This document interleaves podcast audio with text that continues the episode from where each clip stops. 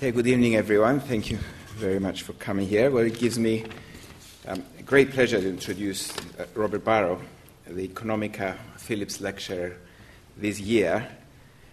Um, the purpose of the Economica Phillips Lectures is to commemorate the contributions of uh, Bill Phillips to economics, and in particular his famous Phillips curve, which was published in Economica in 1958, where Robert Barro, along with um, Robert Lucas, who was the first uh, Phillips lecturer, has been instrumental in destroying the Phillips curve and what it stands for. But as you know, we love criticism here at LSE. now, Robert was educated in physics at Caltech. And if Wikipedia is to be believed, as my source of all information these days, uh, he switched to economics because he found physics too difficult. he switched in style, however, getting a second PhD after his physics one in, in economics um, from Harvard, uh, where he's now the Paul Warburg Professor of Economics. Now, since then, Robert has done so much influential work in different areas of research in economics, changed his style every time, that if he was in fine art, he would have rivaled Pablo Picasso in style changes and influence. But in economics, I believe he has no rival with, the, uh, with his many papers, influential papers. Now, like, like many of us, however, Robert started life as a Keynesian. You may, you may not believe that, but I've actually read his Keynesian papers, working with the late Herschel Grossman on an influential book on fixed price economics, and that was around 1970. His second influential piece of work, which was published in 1974, uh, is arguably, arguably still his most uh, influential, and he rebranded Robert as a Ricardian. He established the proposition that I suspect most of you students in the audience had to prove at some point in some exam paper. The proposition is that under certain conditions, financing fiscal spending with debt or taxes makes no difference to their economic impact. But I guess Mr. Schäuble and Mrs. Merkel are not great fans of this theory. but give credit to my Greek compatriots for putting it into practice, refusing to pay taxes and financing all their spending with debt. It makes no difference, why not? but that was to their I'm detriment. responsible for that? Yeah. They're grateful to you. But then came rational expectations and the impact, well, I guess that was rational expectations as well, and the impact of monetary policy, which was the final nail on the coffin of the Phillips curve, I guess, and that established Robert as one of the key founders of the new classical school. After that came a lesser known paper that nonetheless killed the fixed wage model as a foundation of aggregate demand effects in the labor market. One criticism that I'm pleased to say does not apply to the search and matching model of the labor market. True? um, there followed the famous Barro Gordon inflation bias model, another favorite of examiners, and so on and so forth. But you've probably heard enough of me. I give the floor to Robert to tell you the latest fascinating work that he's doing on big events. Thank you. Robert Barro.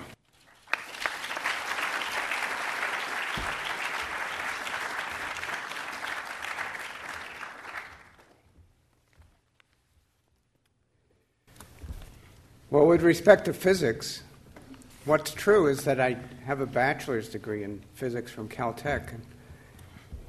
I took the lectures from Richard Feynman at that point. Uh, it's actually the only time he lectured to the undergraduates. Uh, freshman, sophomore year, I happened to be there, and then his famous lectures came from those uh, uh, that time period. I don't think I thought that physics was necessarily harder than economics, but I did become convinced that I wasn't going to be a great theoretical physicist. And the thing with Feynman is that you learn right away what it would be to do actual research in physics. And it was good for me that that happened uh, quickly uh, by the time I was a freshman and a sophomore, rather than having to wait until later to figure out I shouldn't be in that uh, field. So it's a great pleasure to be uh, giving the Phillips lecture here. Uh, when I was a kid, I was a fan of the Phillips curve. Um, I guess as I evolved, I became less of a fan, and uh, still think it was an important uh, contribution, of course. Um, now, it is true that uh, one of my colleagues uh, who gave the Coase lecture here some time ago uh, told me, uh, well, you know, Coase was really a better economist than Phillips. And therefore, it's really more important to give the Coase lecture than to give the Phillips one. And I'm not sure about that. I mean, my main approach to thinking about what's important or not is to use a market test. So I would look at how much, for example, there were citations to these different uh, articles, and I frankly I've not checked which one uh, was cited more. Of course, these are two of the most cited articles ever in economics, and it's not completely fair because people often say Phillips curve and they don't specifically cite the original article, so it's a little complicated. So I'm happy to be giving the Phillips lecture despite what my, what my colleague uh, said about it. Um, what am I using to change the. Uh... pull out that drawer. Oh, I pull it out. That's what it is. Okay, thank you. So I've been working for some time on this area about uh, rare macroeconomic events, um, particularly motivated by trying to explain some regularities associated with financial markets, uh, asset pricing, uh, notably the equity premium puzzle. And I've tried to argue that uh, the low probability chance of very severe downturns can be used to explain certain features of asset pricing, especially why the average return on equity is much uh, above the risk free rate. Um, so I'm going to try to argue today that I can use the perspective from that analysis, which arguably had some success, to think about a different problem, uh, a problem related to environmental protection. So I'm going to think about the issues here as particularly having to do with low probability but potentially very serious, consequential, large events. So I'm going to think about uh, fat tail risk which I'd explored in this macroeconomic uh, finance context as applying to this other area. And as I've been thinking about this recently, I think maybe this application actually suits the framework better than the original one that I had considered, and that's what I try to make the case for that uh, uh, today. So, of course, I'm not really an environmental economist, and I hadn't really thought a lot about environmental issues, and I'm trying to think from a basic conceptual perspective about how to think about uh, aspects of how much would you invest, for example, in uh, mitigation of environmental uh, risks. And certainly, one thing I was influenced uh, in that regard was uh, by the Stern Review, which came out in uh, 2007 by the way, I've been trying to uh, converse with Nick Stern on these issues, and uh, I've tried to talk to him about uh, this work over the last uh, numerous months. And I finally, just a couple days ago, got a really substantive email from him. I know he's very busy. I think he actually read the paper uh, finally. And he actually gave me some very useful uh, insights, which I haven't had the time to work on yet. But he seems now to be more amenable to the way I'm thinking about this problem. Maybe because I think it really is true that the kind of approach I'm taking can strengthen some of the arguments that are in the Stern Review rather than uh, criticizing them, which of course has been very common in the economics literature since the 2007 uh, review. Um, it, it's kind of well known that discount rates play a central role in thinking about the analysis in the Stern Review. Uh, basic idea is that if you uh, have a very low discount rate, something fairly close to zero, then as long as the flow of benefits exceeds the flow of costs, you can more or less uh, justify almost anything. And you get a pretty high net present value then if you use a low enough discount rate. And a lot of the argument in the review is that uh, uh, it's somehow reasonable to be using a discount rate of, say, 1% a year or something uh, in that neighborhood even though rates of return on private capital tend to average something much higher, like 5, 6, 8% uh, per year. And many economists have criticized the review on this ground that it's not really appropriate to be using these extremely low discount rates. Now, it's also true that the review has a lot of stress about uh, uncertainty. And the general message, particularly from the introduction uh, in the review, is that because there's uncertainty about what the consequences could be of, for example, not doing anything to mitigate uh, environmental uh, disaster risk, that that strengthens the case for doing something, the fact that there's a lot of uncertainty. Now, I think that argument is in some uh, respects quite correct, but the analysis in the review is really problematic here because it basically does not have a serious treatment of uncertainty the underlying model that's used to get results is uh, deterministic. And you can't really then think about uncertainty, and you can't even think about what appropriate discount rates are in an environment that doesn't seriously model uh, uncertainty. Uh, another problem in thinking about uncertainty is there are really two kinds of uncertainty that come into play in the analysis that I want to consider. One is that there's a chance, maybe a low probability chance, of a very large uh, set of damages. That would be the tail uh, risk problem. And the fact that that's the characterization of uncertainty, I think, does strengthen the case for doing something. And that's particularly true if people have a substantial amount of risk aversion. But these are things you can't really consider within the model that's in the review. And it's also the case that there's a second type of uncertainty which is important that goes in the opposite direction. Another kind of uncertainty that's significant is that a lot of things you might be doing in the way of policy intervention, there's a lot of uncertainty about what the impact is going to be. The policy effectiveness is subject to a great deal of uncertainty. Now, that tends to work in the opposite direction. Um, that tends to lessen the case for doing a lot of intervention if you're not really sure about what the impact is going to be of the kind of investment and intervention that you're uh, uh, undertaking. So, my colleague Marty Weitzman, I think, has had a number of interesting uh, reactions to the Stern Review and the uh, related uh, literature. I think his big argument here is that you don't want to think about the investment in environmental mitigation as having particularly to do with doing something now versus doing something later he tries to argue that the main thing you want to think about is how can you invest to reduce the probability or potential size of these disaster events. So then there are two key relationships that will come into the model within that uh, Weitzman perspective. Uh, the first is how much is it worth to society to reduce the probability of an environmental disaster, something that starts out with a fairly low probability, but maybe you can make it even lower. The question is how much is that worth? And the second thing is how much does your intervention actually help in that regard? How much does it actually reduce the probability of disasters? And I should say that when I'm talking about probability of disasters, you can think more or less interchangeably about lowering the potential sizes of disaster events. Those work more or less in the same way, at least in the framework that I'm uh, considering. So I'm going to try to get some insights um, in thinking about this uh, environmental problem from the work I've done on rare macroeconomic uh, disasters. Um, so let me try to uh, say something about how I'm going to use that uh, uh, set of results. So I'm going to uh, jump ahead a bit.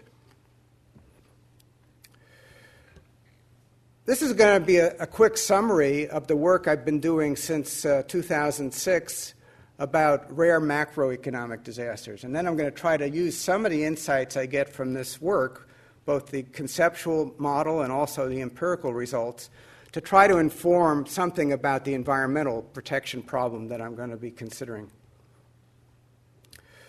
The baseline model has something like GDP and consumption evolving in accordance with certain shocks. So that's what's in this equation one. So here, GDP would be indicated by the symbol Y, but this will also be consumption, as is true in the simple Lucas tree model that I'm using as a baseline framework. So this is just something about thinking of the growth of GDP and correspondingly the growth rate of consumption in this simple framework. So there are three things that enter into thinking about the uh, evolution of uh, GDP and consumption here. One is that there's some normal growth rate G, which I don't do very much with in the baseline framework. Second thing, there's some kind of shock U, which is going to look like some kind of business cycle disturbance. And as in the Mehra and Prescott famous article that introduced the term uh, equity premium puzzle, that's not going to play a central role in the analysis. It's going to be too weak quantitatively to matter a, uh, a lot. What is going to count is this disaster shock, which is denoted by this term V. So, in the macro context, I thought about low probability events characterized by some probability p per unit of time, which, when they occur, uh, generate a sharp contraction of GDP and consumption. And the parameter b represents the size of the contraction. So, if b is 0.2, it means that you're losing 20% of your GDP and consumption. And in general, there's going to be some distribution over those sizes that occur, and I'll show you what that looks like uh, in the macroeconomic uh, uh, context. So I'm going to be trying to use some of the results I got from the macro finance side, particularly with regard to probability and size of disasters, to inform myself with regard to the environmental uh, problems where it's more difficult, I think, to observe things uh, directly. This uh, histogram summarizes what I found for the uh, history of macroeconomic disasters. Um, now, this is coming from a data set for countries where you can get data on GDP going back uh, at least from before 1913 and in many cases as far back as 1870. Uh, it turns out to be this is a sample of 40 countries where you can get this long term national accounts information. It includes the rich countries, but it includes a fair representation also of developing uh, countries. For example, Cyprus is in this uh, uh, data set. So it must be serious. so, this, so these are annual data, about 40 countries, uh, over a century of data each. It turns out to be almost 5,000 uh, annual observations. So the nature of this data set is it has enough data points so that even if you have disasters being rare events, you get a fair number of realizations within this sample. So I'm going to take this kind of rational expectations approach that I'm going to gauge the probability and sizes of disasters from what one actually saw in the data. So then my measure of probability of disaster is going to be kind of a rational expectation of what that is, at least given uh, the history. That's the approach that's going to be uh, taken here.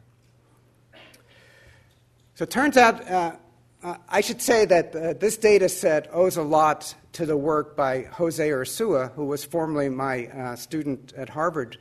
But unfortunately, Jose took a job at Goldman Sachs, and uh, that means he's not as available for doing research as he uh, used to be. But uh, Jose did a lot of work in terms of uh, constructing the underlying data on GDP and consumption that we used in various uh, of our studies. Uh, I should say, I won't go into this in detail. We started with the Angus Maddison data on GDP, which are frequently used. And we thought that we could use that as a basis and then extend that to try to measure consumption, which is more like what appears in the usual asset pricing formulas, because we wanted to think about the classical asset pricing puzzles such as the equity premium. And for that, we needed data on something closer to consumption rather than GDP. So we started on the data project with the idea that we could use Maddison and extend on that, uh, since he only had GDP, to measure consumption. Uh, then it turned out Jose looked more closely at the Maddison numbers, and it's kind of a horror show when you look too closely at what the numbers are. And there were many cases with a lot of problems. So that meant that Jose ended up spending a lot of time reconstructing all the GDP data and not just the consumption data. But I'm not going to get into that in more detail unless people ask me something uh, specific. Uh, so the results in this histogram are for the data on gross domestic product, real per capita, and not per se on consumption, but we have that underlying information uh, as well. Um, the histogram just deals with the cases where, in a peak to trough sense, the declines in per capita GDP were by 10% or more, which is quite a large contraction uh, larger than almost all the cases, for example, that you saw in the recent uh, Great Recession. Um, among these 40 countries, the only 10% declines that you saw in this recent period were for Greece and uh, Iceland. Uh, so there were a couple realizations there, but most of the events uh, depicted in this diagram are bigger than the recent uh, Great Recession. it turned out there were 185 realizations of these disasters as defined. And the average size conditional on being at least 10% was 21%. And this shows you what the form of the distribution looks like. And it marks out particularly the largest uh, of these uh, macro declines. The biggest is Germany at the end of World War II, where it's a decline by uh, around 70% in per capita GDP over around just two years. And you can see some of the other events that come in. A lot of these are associated with wartime. Uh, a lot are associated with Great Depression type events, usually uh, related to financial crises. And the only other set of results that we found in terms of where were the 10% declines, uh, we think are from the great influenza epidemic of 1918 to 1920. And there seemed to be eight or 10 countries that had declines there that we thought could be attributed to that particular uh, disturbance. Um, we didn't find other kind of natural disaster events that showed up as at least 10% decreases in GDP. Uh, things like tsunamis, hurricanes.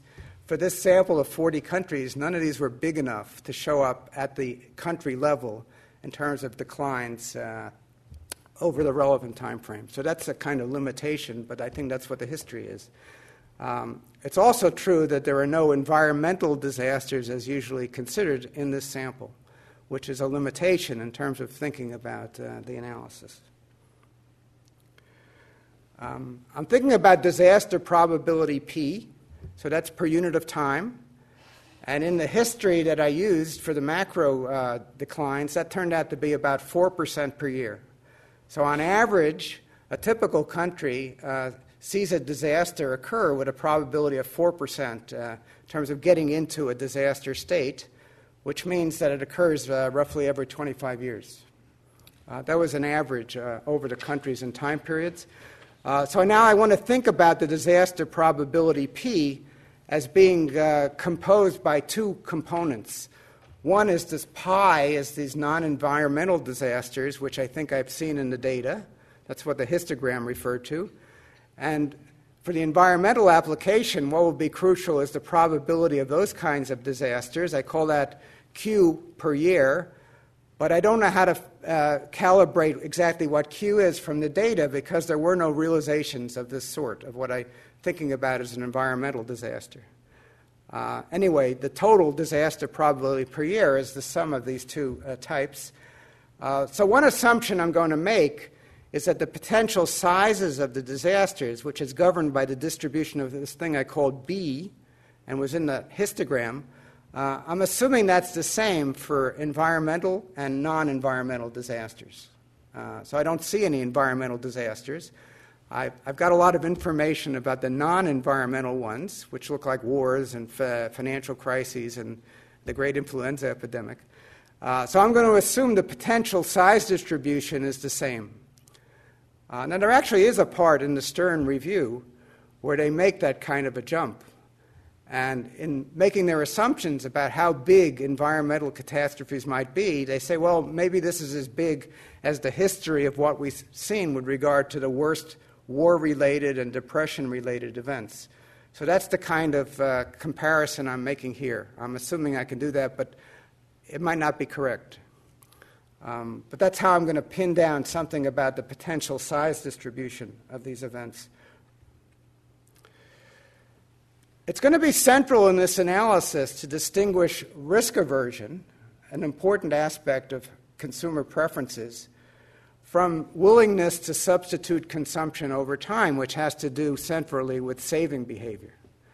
So, in order to make that distinction, I use a form of uh, utility. Uh, uh, that was pioneered over 20 years ago now by Epstein and Zin. So I'm using a form of utility uh, function which allows me to distinguish these two key aspects of preferences. Uh, the most standard form of preferences that, that's used uh, mixes together these two parameters, and that's going to be a real problem with regard to this uh, application. It's, it's a problem with regard to thinking about returns on equity, and it's also a problem with regard to this environmental application.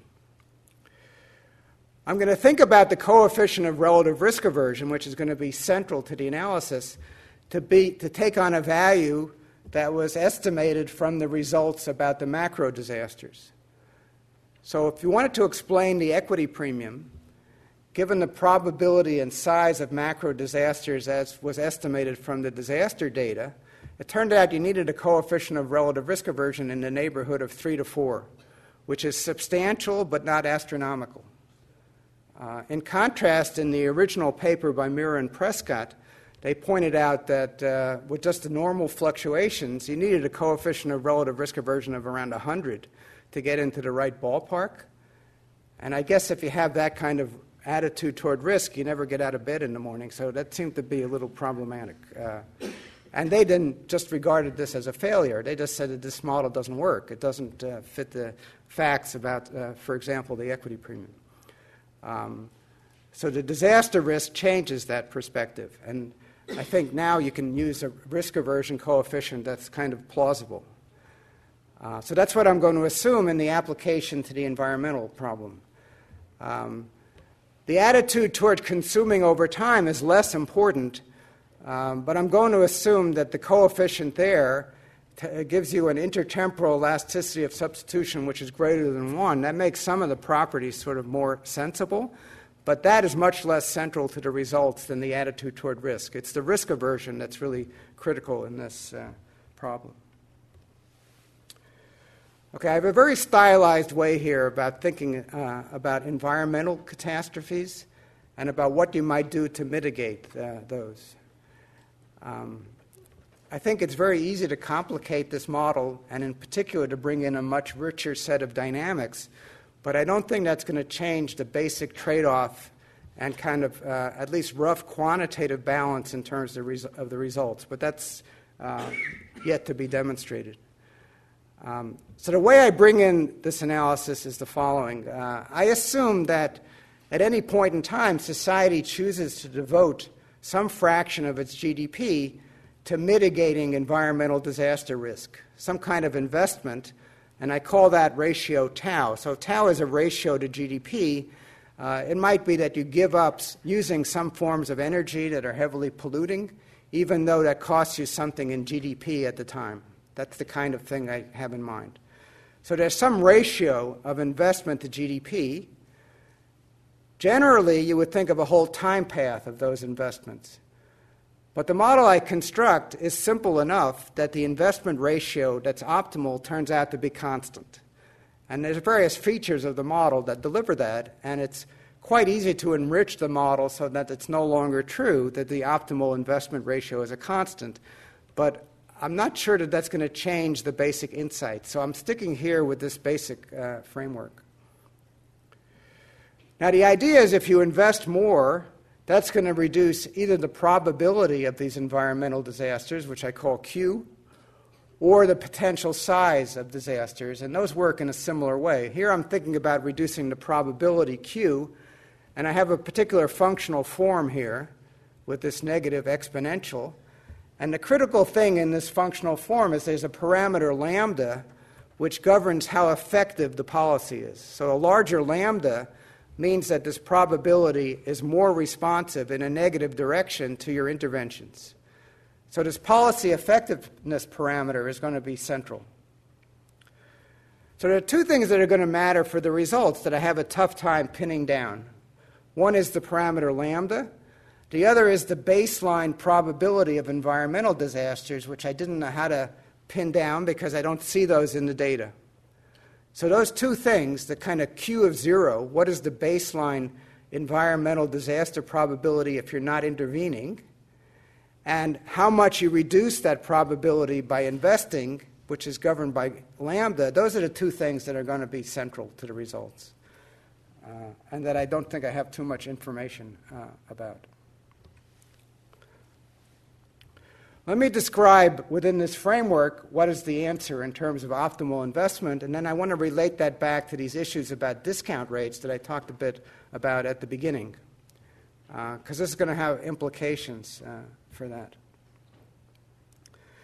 First off, in this model, it's relatively easy to price various asset claims, including claims on equity, which look like ownership rights in these Lucas trees. So these are trees that spit out fruit at every point in time. And you can think about pricing those uh, ownership rights. And I call V the price of one of these things. So you can think about it as a price dividend ratio, where the dividend is the consumption that f- comes off the tree in the form of apples that fall off the tree or whatever fruit. The equation here is the reciprocal of that. So that's going to be a dividend price ratio, which is going to look like a rate of return associated with these Lucas trees. And you can show in this model what the formula is for that uh, dividend price ratio, and I'm not going to try to derive this, but it has some results that make sense. And the most important part of this set of results is that the disaster probability P and the size distribution of disasters, which is governed by this B, those are going to be very important in thinking about this pricing. That's where the rare disaster stuff comes in in the previous uh, work. Um, so that's going to be part of this uh, formula, and I'm going to apply this to the environmental context. Uh, you can also write, this is a very straightforward formula here, that the dividend price ratio on these claims, on these equity claims, um, is the difference between the expected return you get by holding one of these equity claims. So that would be like the expected return on the stock market in a simple model, less the expected growth rate. Or if you flip this around, the expected return on holding a claim on equity is the dividend yield, which is 1 over V, the dividend price ratio, plus the expected capital gain. And the expected capital gain corresponds to the expected growth rate of consumption, which is the dividend. And that's this G star thing. That's G star is the expected growth rate of consumption and GDP in this model. So this is just saying that the expected return on these equity claims is, as usual, the sum of a dividend yield plus the expected capital gain. So that's going to be part of this uh, model.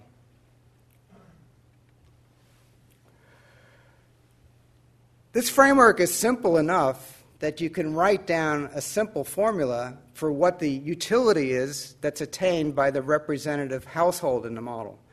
This has been worked out in previous applications of this uh, Epstein and Zin framework, so it's not uh, original.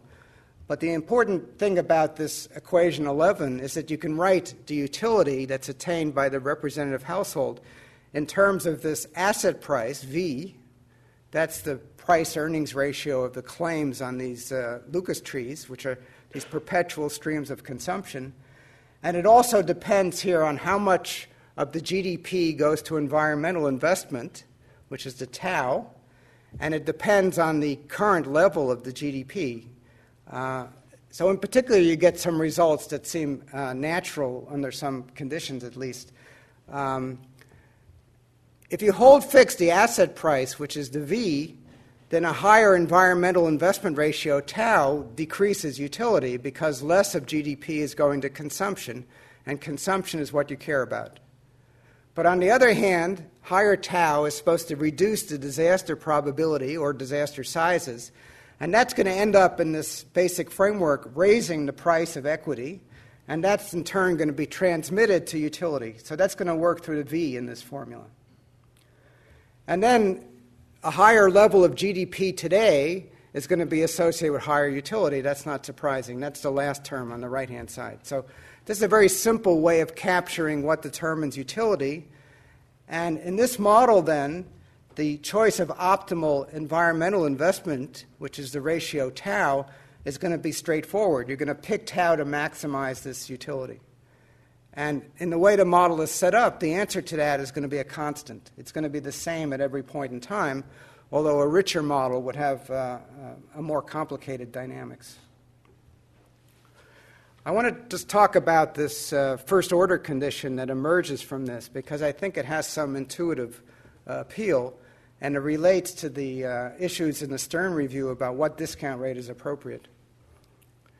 So, if you work out what is the optimal environmental investment ratio tau, it's going to be the one that satisfies this first order condition. So, one important thing about this formula is that the thing on the left is a discount rate associated with the expected return on equity. Now, that's going to be a high discount rate. And in fact, this model supposedly is explaining the equity premium, so it's going to be quite a high rate of return. So an average value of the expected return on equity might be something like 6, 7, 8% per year.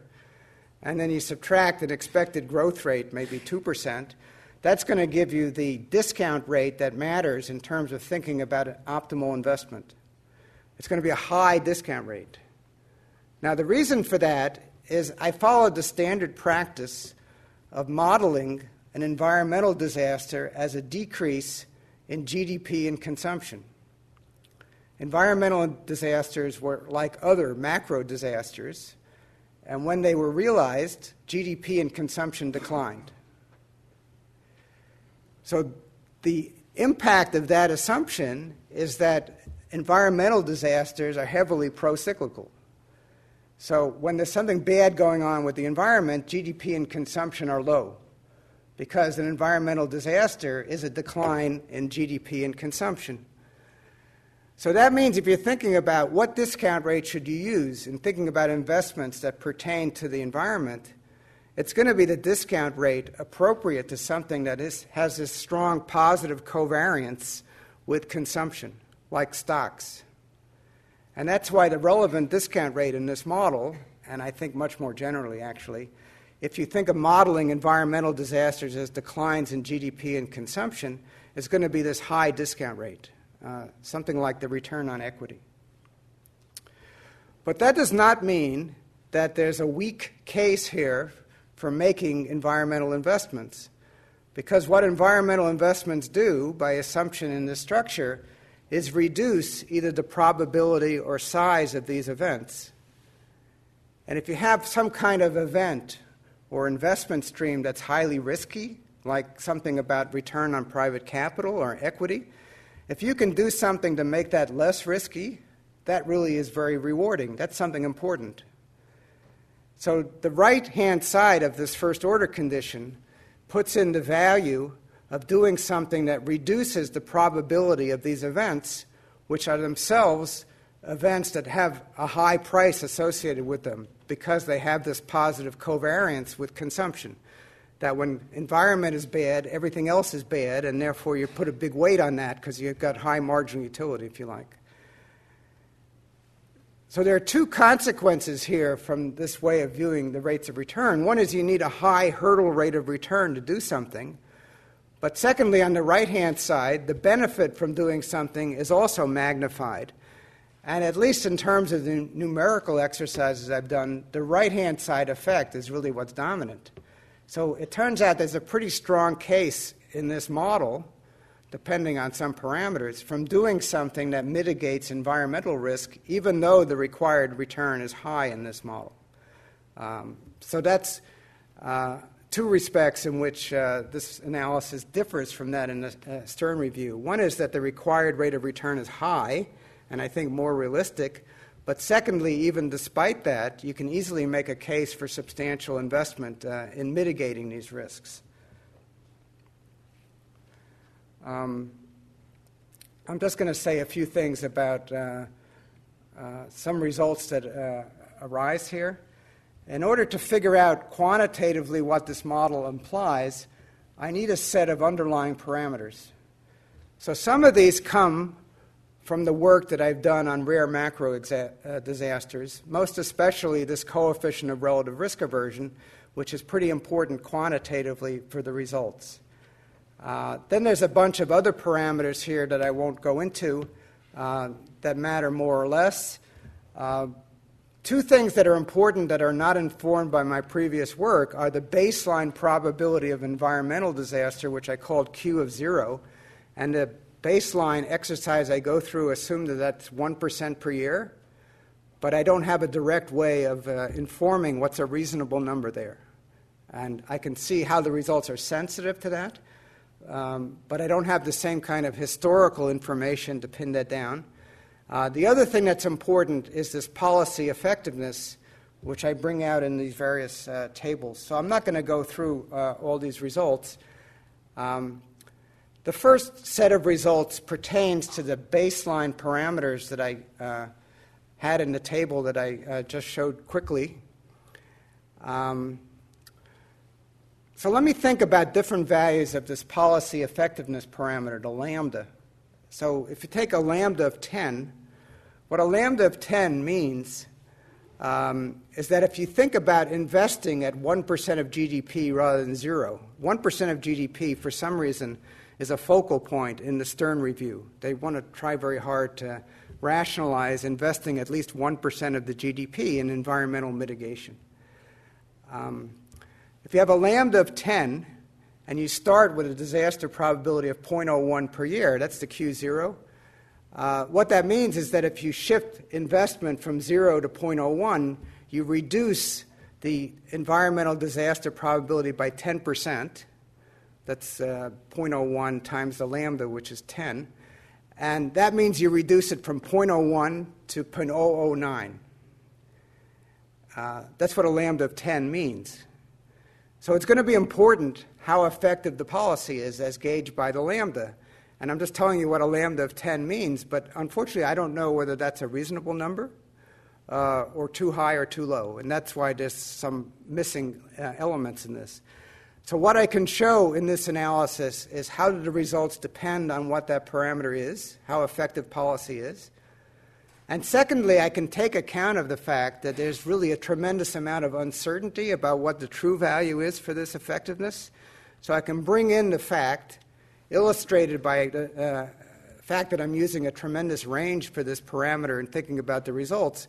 What is the consequence of that uncertainty in thinking about the answers? Um, so, for this baseline set of results, um, for a lambda of 10, it turns out I get an optimal investment ratio, which is a little more than 1% of GDP. And if it's more effective, you get more. And eventually that starts going down because you've already reduced the probability so much that at the margin the return is, is reduced. So you can get into the ballpark or even beyond the kind of baseline investment ratio that the Stern Review uh, regards as reasonable with the kind of baseline parameters that I've tried to describe. Now, the results depend quite a bit on some of the other parameters. So, risk aversion is central to this. And I told you what I assumed in the baseline calculations. Um, if the risk aversion, instead of being around 3, is equal to 5, then you get much more in investment being warranted because you're trying to avoid these tail risks, which get a lot more weight when you have more risk aversion. Now, the point is, when risk aversion is higher, what happens is you get more environmental investment. At the same time, you have higher rates of return associated with the relevant discounting. So, the expected return on equity, which is the relevant discount rate I was arguing for thinking about environmental investment, goes up a lot when you think about a higher risk aversion, but you also get more investment.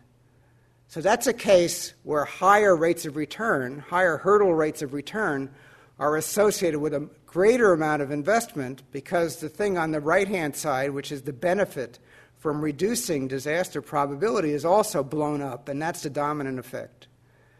So these are, that's a case where you get higher rates of return associated with more investment rather than less. Something that's similar is if you blow up the potential sizes of these disasters. So that's what's in this next panel. If you multiply the disaster sizes by, for example, making them all 10% higher, that's similar to having more risk aversion. That raises how much you're willing to invest. It's another case where the relevant rate of return rises at the same time you get more investment.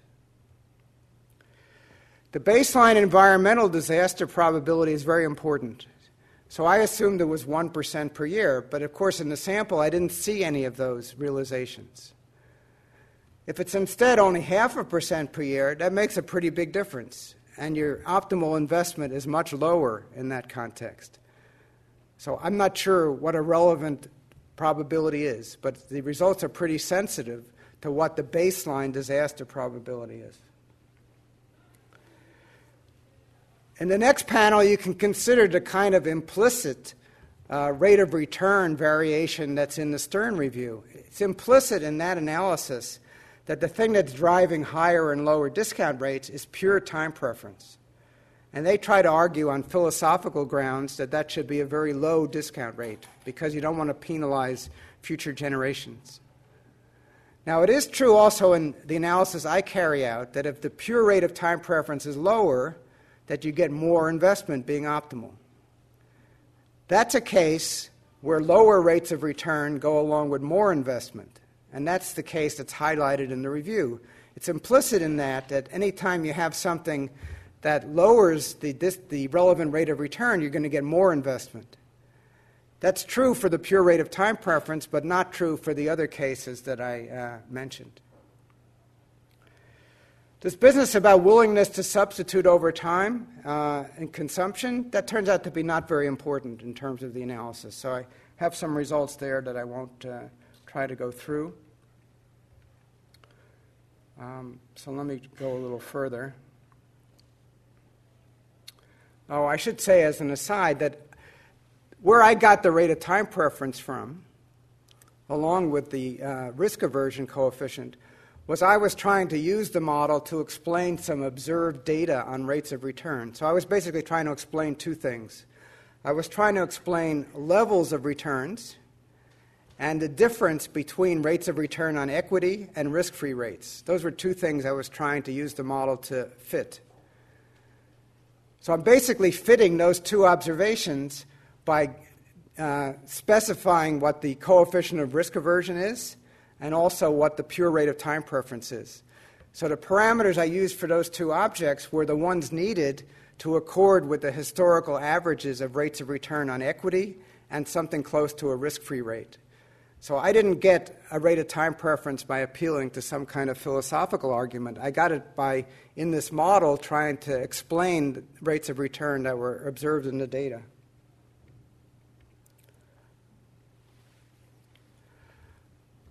I can make an extension of this model, as I've already described, to try to think about this policy effectiveness as being uncertain rather than known. So, in the first set of exercises, I always I specified some policy effectiveness parameter, which was this lambda, but then I pretended that everybody knew exactly what that was, and I got the optimal investment ratio. That was the procedure until now. Of course, it's pretty clear you have no idea what that policy uh, parameter is. So the next extension brought that uncertainty uh, explicitly into the analysis. So the idea here is that the parameter lambda is subject to some probability distribution, and you don't know what it is uh, ex ante. Um, what tends to be true is that greater uncertainty about policy effectiveness lowers the extent to which you want to do investment. Uh, this is analogous to uh, an exercise in macro policy that was carried out long ago by Bill Brainard in a, par- a, paper from 1964, I believe it is. So he brought into the analysis the fact that, for example, a monetary authority doesn't really know how its policy intervention affects things like GDP and inflation. So he explicitly brought that uncertainty into the policy optimization problem. Uh, there hasn't been that much work done along those lines, which is kind of surprising because I thought that was an important insight. Uh, but anyway, this is an application of the Brainard idea to the environmental investment problem, uh, specifically bringing in the factor that you don't really know the policy effectiveness. So, what that does is it tends to reduce uh, investment. So, this table just illustrates that. Uh, so, if you look at the first line, I mentioned before a policy effectiveness parameter lambda of 10, and I tried to describe what that meant. So the first line is where that's the value of lambda, and you know exactly what it is. And with all the other parameters, it turns out then you want to invest 1.4% of GDP in this mitigation. So the next two lines look at what happens if instead of knowing what the parameter is, with equal probabilities half and half, uh, you have values above and below 10. So, for example, the third line, uh, it's equally likely that the parameter is 5 or 15. So, this is just bringing in a spread in the possible effectiveness without changing the mean of that value. Uh, so, what happens in this particular case is that the optimal investment falls from 1.4 to 1.1% of GDP. So, it's a moderate kind of impact, not enormous, but it's certainly noticeable. And it does go in a direction where I think your intuition would lead you that uh, you'll do less investment if you don't really know the impact of what you're doing. Uh, so that goes against the idea that uncertainty in general is going to encourage more uh, investment. Another extension I've uh, looked at is uh, concerning the idea that uh, environmental disasters are modeled in the standard way as reductions in consumption and gross domestic product. Um, so Weitzman also has a criticism of this uh, standard approach. Uh, some people have criticized me for quoting Weitzman too much in this uh, paper. Um, as I mentioned at the outset, I'm not really an environmental economist, but I've read a number of papers now, and uh, I guess I found Weitzman's papers most uh, enlightening, um, particularly at a basic conceptual level in terms of the papers that I've uh, looked at. Um, plus, Marty gets very happy when I cite him in a favorable manner, so I figure I may as well uh, uh, do that. Anyway, he has a quote to the effect that uh, why is this the right way of modeling an environmental disaster? It's just a big drop in consumption and GDP. Um, so I thought that was a reasonable criticism, although I think it's the case that standard views about what will happen if you change this perspective or, in fact, in the, op- in the wrong direction. So, one simple alternative is to think about consumption, ordinary consumption, and environmental amenities. Maybe it has something to do with uh, air quality or water quality. Uh, think about those as two different forms of uh, goods that yield utility. And maybe they enter in a completely separable way in utility functions. And further, maybe they're completely uh, separate in terms of how they're subject to shocks. So, if there's an environmental disaster, it might not particularly correlate with either high or low consumption and GDP. That would be a, a, possibility that's completely different from the standard one, which was the one I've used up to this point.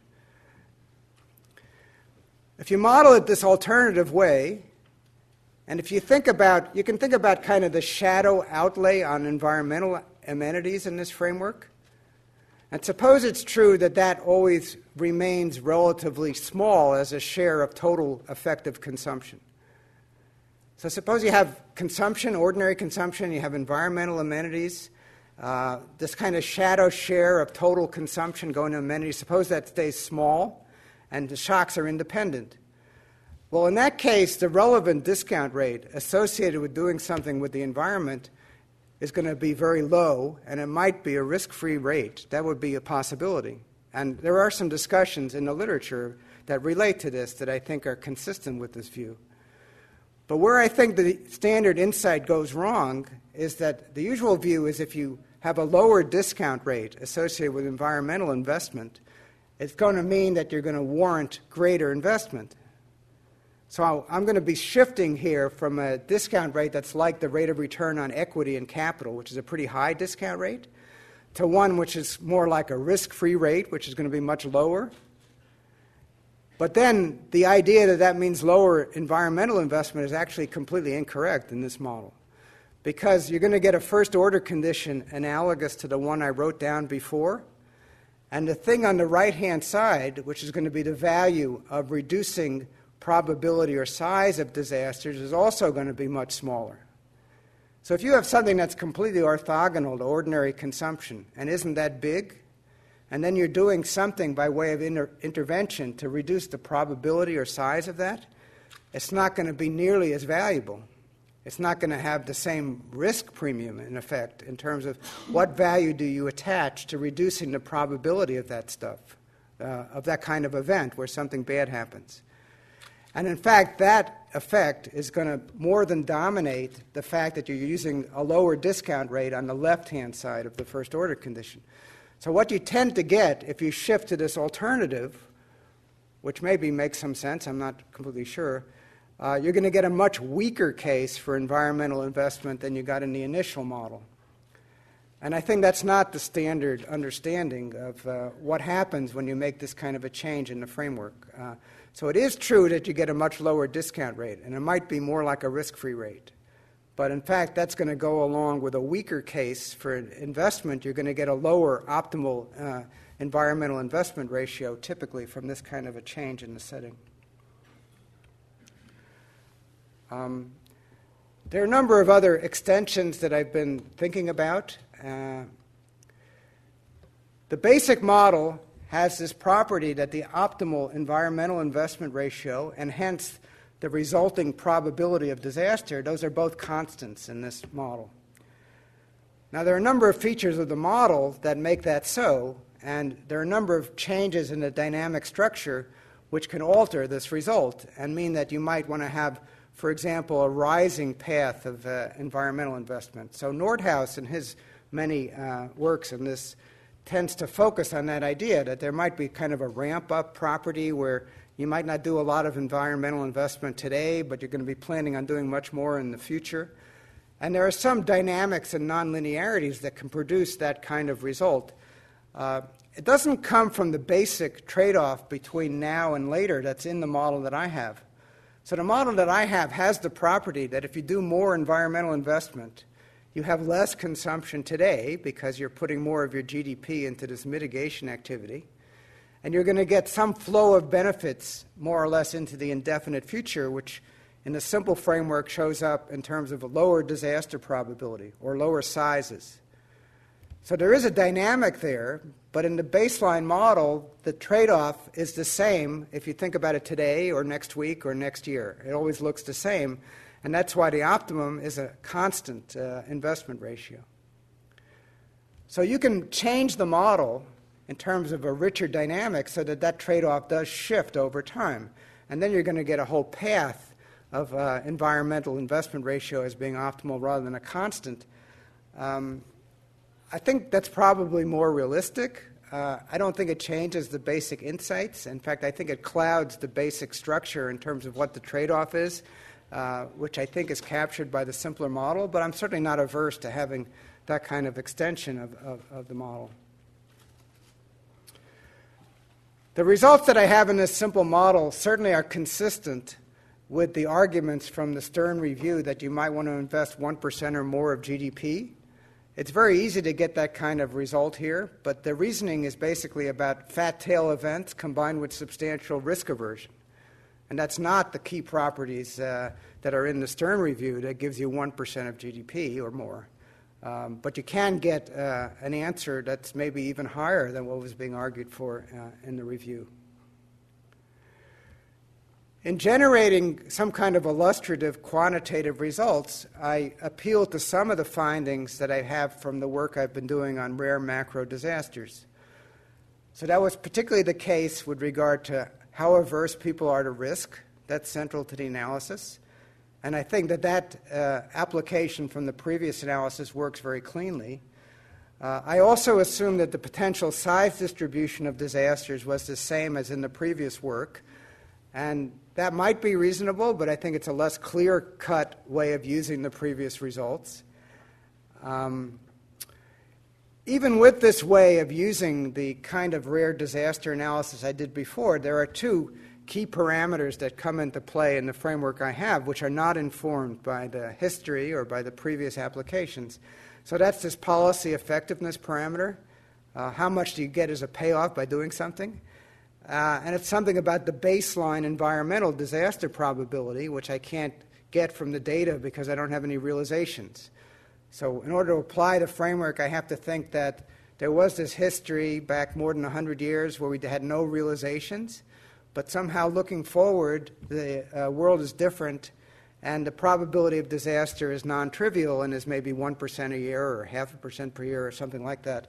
But that's not coming from what I see in the history. So, those two key parameters are things that I can show how the results depend on them, and I can take account of the fact that there's uncertainty about those things, but I can't really pin down uh, those values more, and obviously the results uh, uh, are dependent on that. Um, so that's where I stand basically in terms of this research at this point, and I'm happy to take any uh, questions or harsh criticisms that you might want to uh, raise. Okay, thank you. Thank you very much. We do have.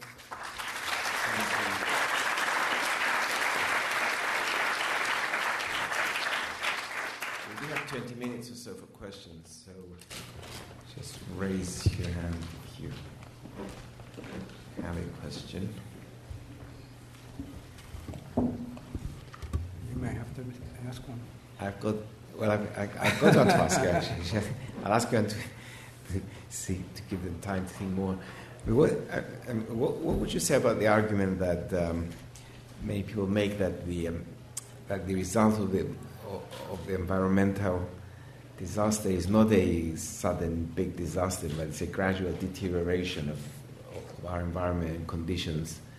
So you wouldn't see in the data. It might be, I mean, it might be a gradual melting of the, the ice, which little by little raises and, and covers more earth, or, or it might be something that makes uh, forests disappear, trees dying little by little, but you wouldn't see there's a big fall in GDP. It's a, it's sort of gradual process that uh, is not measured by by GDP. And uh, that's you know, for example, that's an argument that Al Gore has been making that I heard a recent talk by him. That's more or less what he was saying. That's the kind of extension in terms of dynamics that I think might be important in this uh, setting. I think if you had the kind of dynamic structure that you're uh, outlining, you could think about the overall consequence of getting on a path which has some kind of deteriorating effect, uh, measured either in terms of GDP and consumption or in terms of some uh, other form of uh, amenities. And then you can think of sort of capitalizing that into something that I modeled in a simple way to think about a downward jump at a point in time. Uh, so I don't think necessarily it's going to change the nature of the calculation.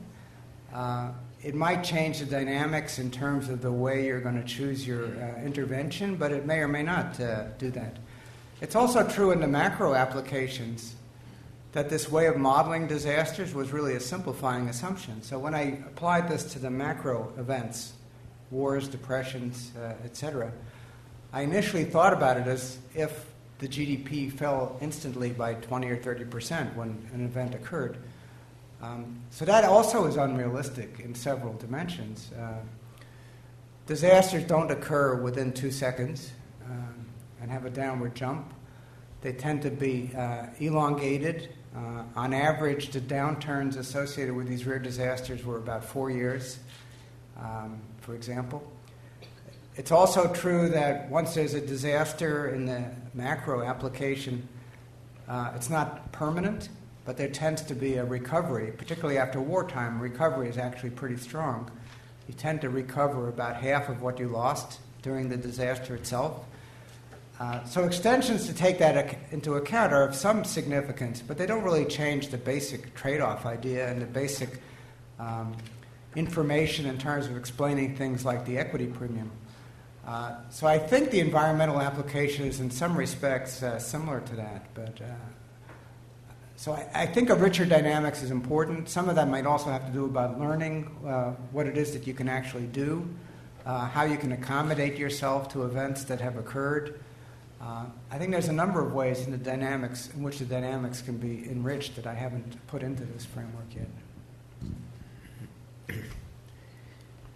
You have no excuse now. You had enough time to think about it.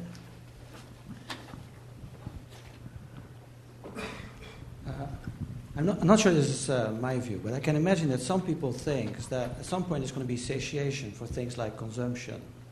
And so if that's your, your utility function, then you may think quite differently about you know, how much you want to invest in the, the environment.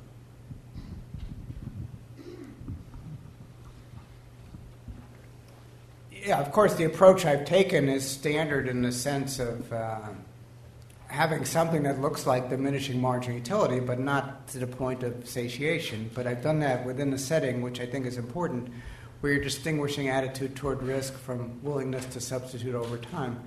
So you certainly have the idea in this framework that uh, uh, as you get richer and richer, you're sort of putting less and less on it. But how that trades off with the environmental uh, part is also uh, an issue. I mean, in the standard setting, where you think about an environmental catastrophe is just reducing consumption and GDP.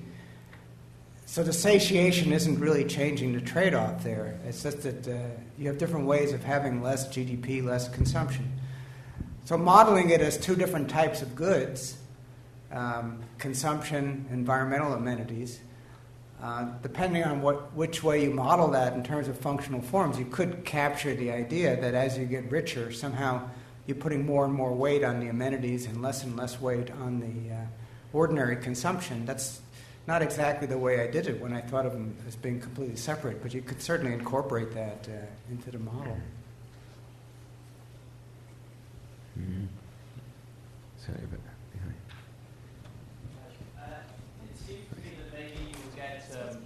Oh, thanks. Maybe you'll get a, a suboptimal rate of investment, even with this analysis, because the rich countries will be will have a lower sort of covariance of their consumption with the environmental disaster, because they have the ability to um, repay citizens or invest in uh, uh, adaptation, whereas poor countries, which are more affected by env- environmental disasters um, and so have a higher covariance, won't have the capacity to invest in environmental benefits. I'm not sure if that's clear, but. So I'm implicitly thinking about a one country model or a global model. And I built in enough of this sort of uh, proportionate effect kind of thing so that when everything doubles, it doesn't really change the optimum with regard to the share of GDP that you'd want to put forward for mitigating these risks. That doesn't have to be true, but it's a characteristic of the model as I developed it. So that means as, as the world gets richer, in the way I had the structure, um, you wouldn't change the share of GDP that you'd be devoting to this mitigation. The, the absolute amount obviously would be rising, but the, the share would not be uh, changing. Um, so if you think about poor countries versus rich countries in terms of the world being poor some time ago and being richer, then you wouldn't get that kind of effect. Uh, I mean, a different effect is that the world is really comprised of many countries, but the environmental problems might be mostly global. And then, of course, if you determine an optimal global amount of environmental mitigation, you have to think about how to share the uh, expenses. And that has the usual kinds of problems with regard to uh, sharing. I don't know if it's so much about poor versus rich, but there's certainly an incentive to free ride um, by both poor and rich uh, in that kind of uh, a model. Um, so I'm not sure it's going to make the case that the rich should particularly be subsidizing the poor countries, but certainly it can be an issue in terms of uh, coordinating on the optimal uh, investment. Yeah, there was a question here. You need to pass the microphone.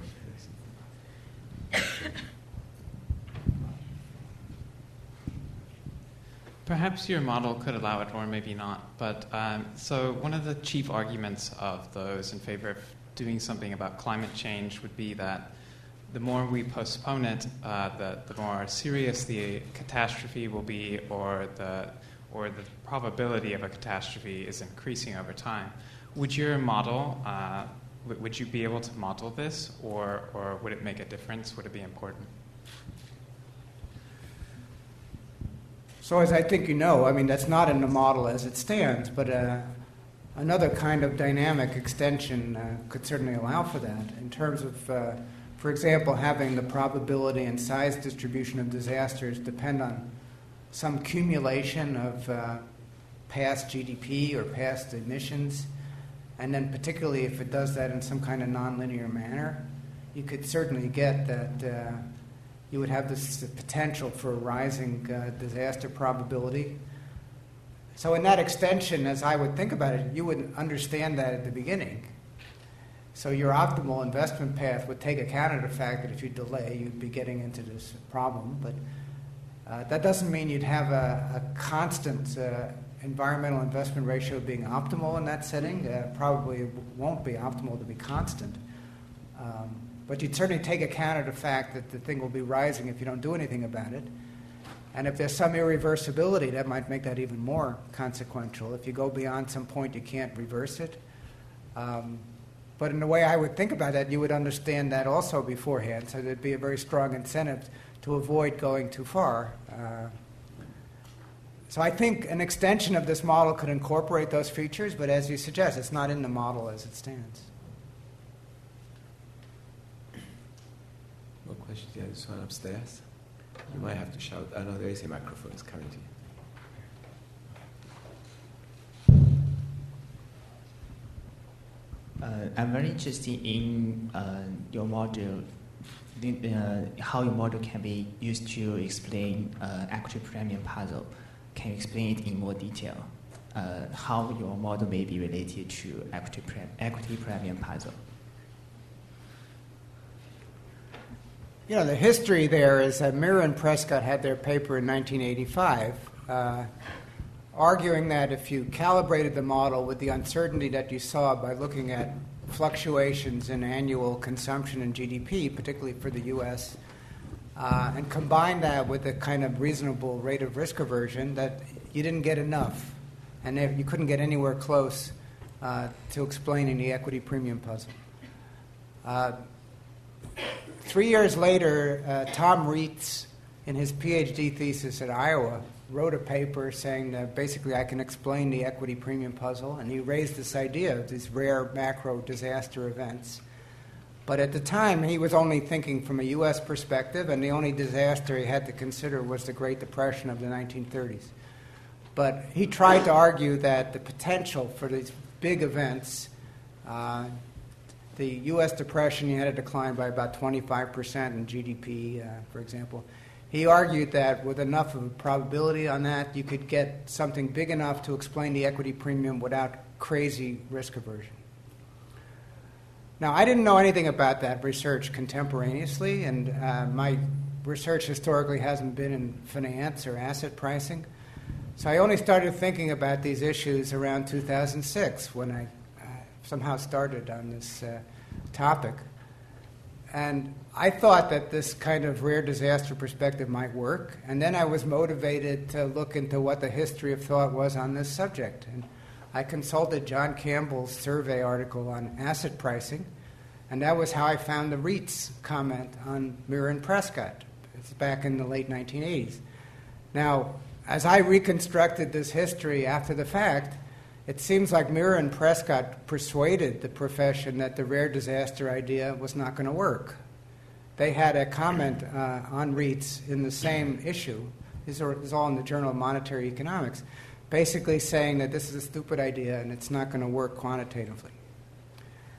So, my reconstruction after the fact, since I was not at all involved with this, was that they had persuaded uh, the profession that this was not a fruitful line of uh, research.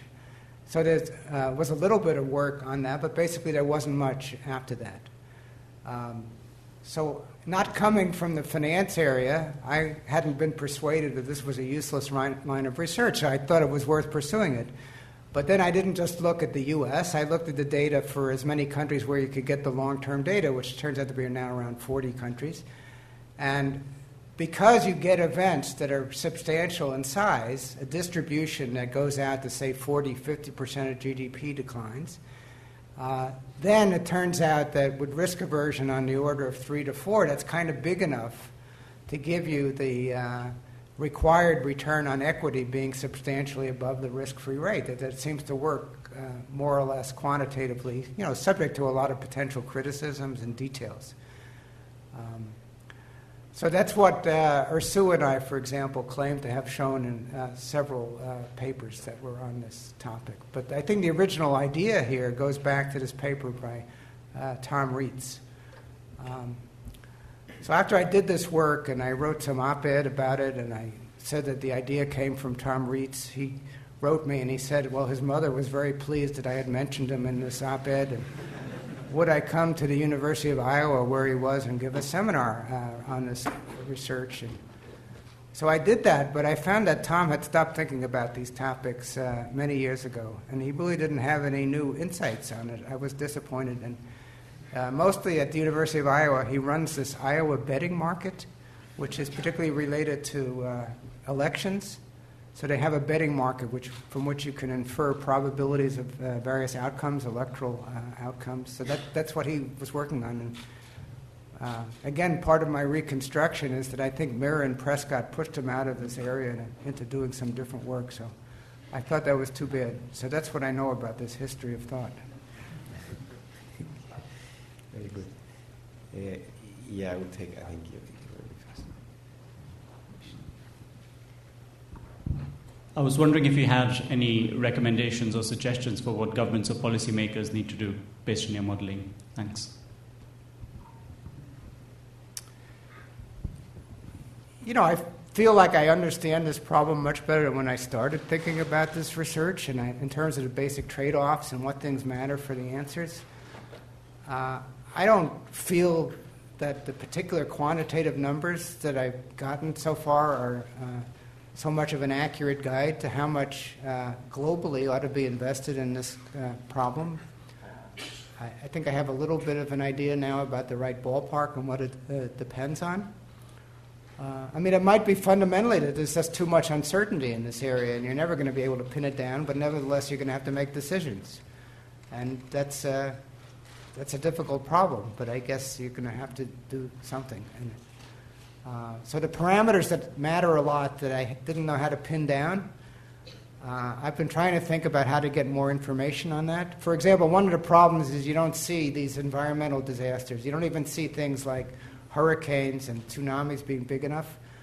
You do have a whole list of disaster events of that type. They're just too small to show up in the, in the data as being consequential, like being 10% or more of GDP.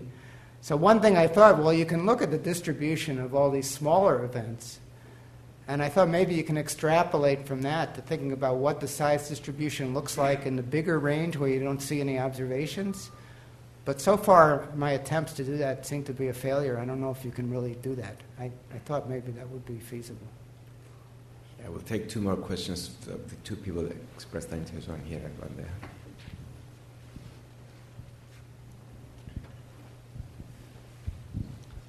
Uh, do you think that we could use your um, model to determine how much sanction to put to Russia? You know that sanction will cost uh, the West GDP, but it should How much what reduce should go to Russia? San- sanctions. Sanctions. It's going to cost the West, but it should reduce uh, disaster events. This is funny because I wrote an op ed that came out on Tuesday about secession. And I'm not normally a fan of Putin.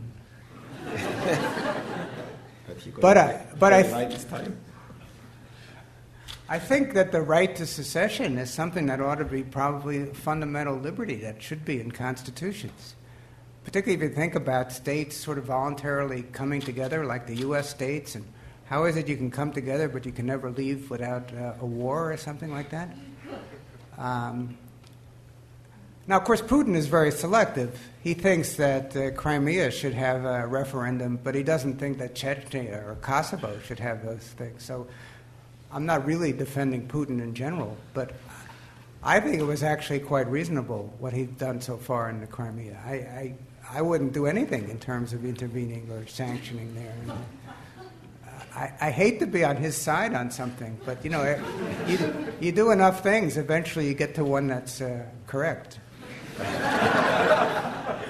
But uh, in this op ed, I talk about uh, some history about the right to secession, particularly from a U.S. perspective. The U.S. Constitution is actually completely ambiguous about whether states can secede, even though we fought the Civil War mostly over that issue. And we decided from a military point of view that you couldn't secede, but I don't, that's not some fundamental right or something. And I found some marvelous quote from Alexander Hamilton about why secession rights were really bad. Uh, Hamilton was mostly interested in strengthening the central government at the time of the Constitution. So he thought secession would really limit the uh, power of the central authority. And I think that that's true. But if you move away from the 1780s to today, I think the problem is not limiting the power of the central government. I think it's the opposite. So I think if Hamilton were around today, he would have a different perspective. And he and Putin and I could get together for a beer. I guess by, by calling Putin selective, you mean that the West has been uniformly applying democratic principles in these matters of uh, secession and civil wars. Well, we're completely inconsistent on whether we, when we argue that this kind of uh, referendum or secession is satisfactory and when it isn't. It's, we're not, uh, we don't have a general principle either. I, I, don't know if most people realize that uh, Ukraine became uh, independent by declaring secession from the Soviet Union. And uh, secession was actually legal under the Soviet constitution, which is very unusual. Most constitutions don't say that. But the Soviet constitution actually did say that you could secede as a Soviet republic. And that was the legal basis by which Ukraine became independent. So it's a little ironic now that they think that other parts of the Ukraine can't have a similar kind of. Okay, there was one last question here, please. Hi, um, have you considered a multinational model with the idea that uh, a lot of past natural disasters have been local enough that a country could borrow to help recover from them, versus if climate change really comes to the worst predictions, it'll affect the globe and there won't be that capacity to uh, borrow to help mitigate those losses and help recover quicker? Yeah, I think if you think about the environmental catastrophes that matter, they must be basically global, and that that element would be then central. Um, you could certainly think of other kinds of uh, environmental events that have more of a local character. You know, like air pollution in Los Angeles, I think, was kind of a local problem. Uh, so those problems are perfectly interesting, but they're not going to be the kind of disaster risk that's relevant in the framework I was considering. So I think the global perspective is more important in terms of the uh, disaster perspective that I was uh, trying to take. Um, if you thought about the disasters as local, and then you take the fact that you know I had 5,000 annual observations on the underlying national accounts data, but I didn't see any of these disaster events of an environmental type. Um, if you had 5,000 independent events with zero realizations, the probability per year of such an event can't be very high if you see zero in the sample. If you think about global events as what really matters, uh, then you basically have 140 years or something. And then it might be possible that you can have a significant probability of an event and not see any realizations in 140 observations. That's more conceivable. But again, those are the kinds of events that are, uh, I think, more pertinent as the global ones. That does bring in this issue again about the coordination among uh, sovereign countries in terms of how you're going to share the burden of doing something, given that the spillovers are, are, are central there. Uh, okay, thank you. Well, it remains for me to thank Robert for a big lecture that we get with small probability here.